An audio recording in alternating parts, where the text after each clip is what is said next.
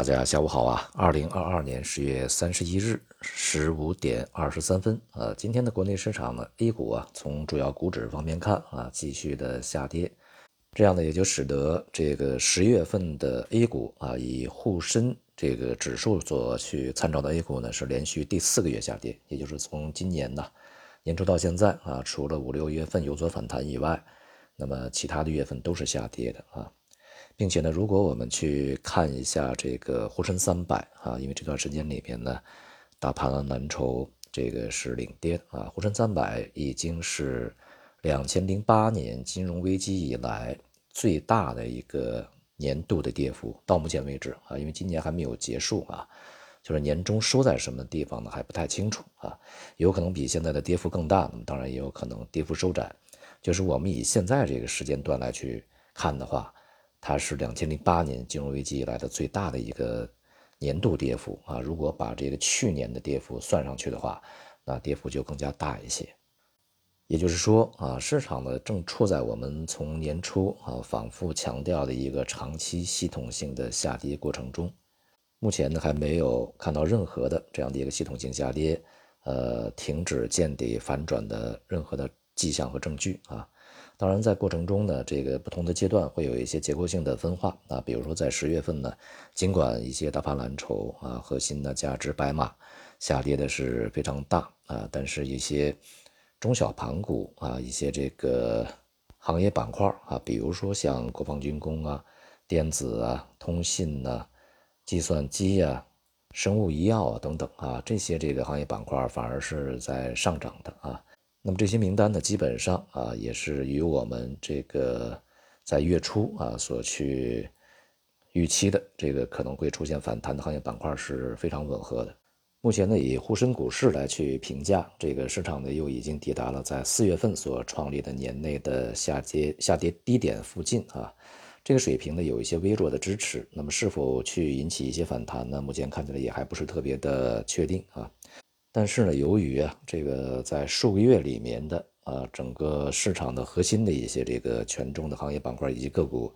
大幅度的杀跌，整个的趋势已经走坏。那么这个来自于四月份的低点的支持啊，就变得相对比较脆弱，或者说是不太这个重要啊。那么从长期而言，市场恐怕仍然是要震荡下行的啊，即便过程中有一些这个反复，那么无非呢就是啊，短时间是否会有一些反弹而已啊。从长期来看啊，我们在年初预计啊，这个市场整体而言啊，恐怕呢它的运行的一些这个下跌目标啊，会指向两千一九年年初启动的这些位置附近的水平啊。目前如果我们去看这个一些核心的权重板块啊、权重个股啊，它的这个股价呢已经是跌破了两千一八年、一九年的低点啊。而从这个沪深三百的角度上来讲呢，也已经非常接近这样的一个水平。但是这个水平是否从长期就能够提供一个这个坚实的反转、反转的一个支撑基础呢？我想现在看起来也还不是说特别的这个可以去信赖啊。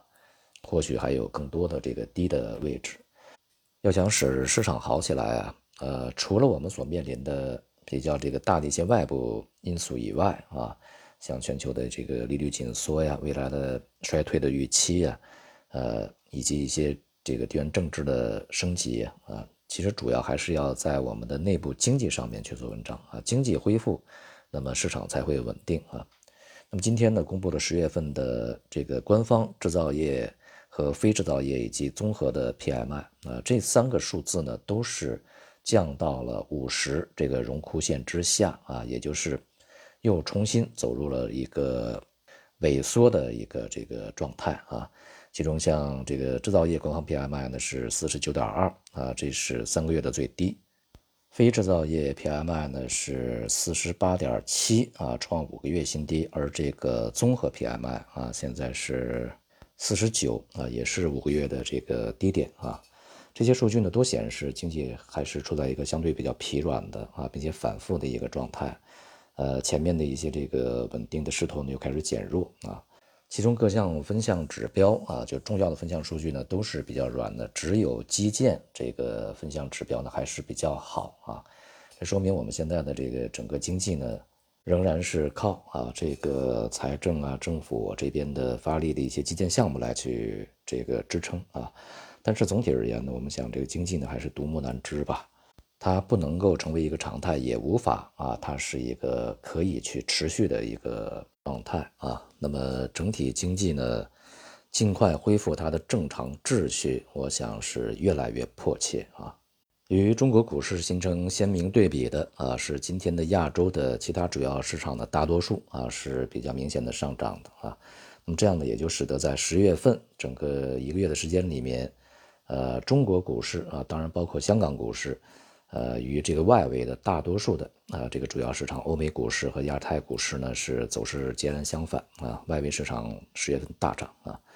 目前的市场是这个憧憬，在未来美联储可能会放缓一些加息步伐，在这周啊，美联储将召开议息会议，这个加息七十五个基点，我看应该没有什么特别大的悬念啊。那么关键的在于它接下来怎么样去。对于未来的一个前景去进行展望啊，和市场进行沟通，这是这个非常重要。我们要去看一下他记者招待会啊和一些这个新闻里面的措辞啊是怎样的。但不管在短期或者是中期，对于市场有啊什么样的一些提振啊，或者是稳定，而从长期来看呢，这个全球股市的下跌啊远远没有停止啊。当然，这个 A 股呢可能会。是先走的这个下跌的趋势啊，像欧美股市呢，迟早也会跟上来的啊，其他亚洲股市也是一样的，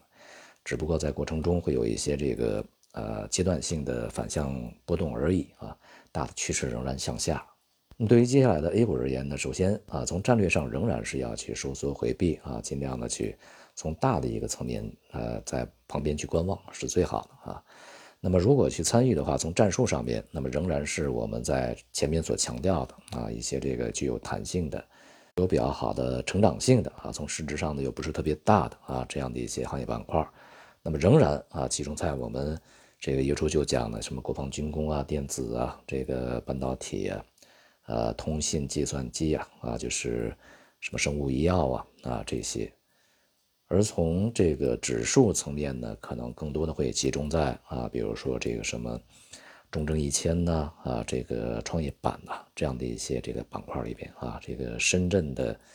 呃市场啊啊这些这个地方的一些企业。但是呢，这样的一些反弹呢，也并不是特别的可靠啊。参与起来仍然要坚持之前我们所讲的一些这个原则啊，就是不管你赚钱还是赔钱，都要去灵活的啊，这个来去处理你的仓位。第一个仓位要小啊，第二个呢交易要非常灵活，第三个进出要很敏捷啊，赚钱赔钱都不要太执着啊。毕竟整个市场还是在一个长期的下行过程中啊。好，今天就到这里，谢谢大家。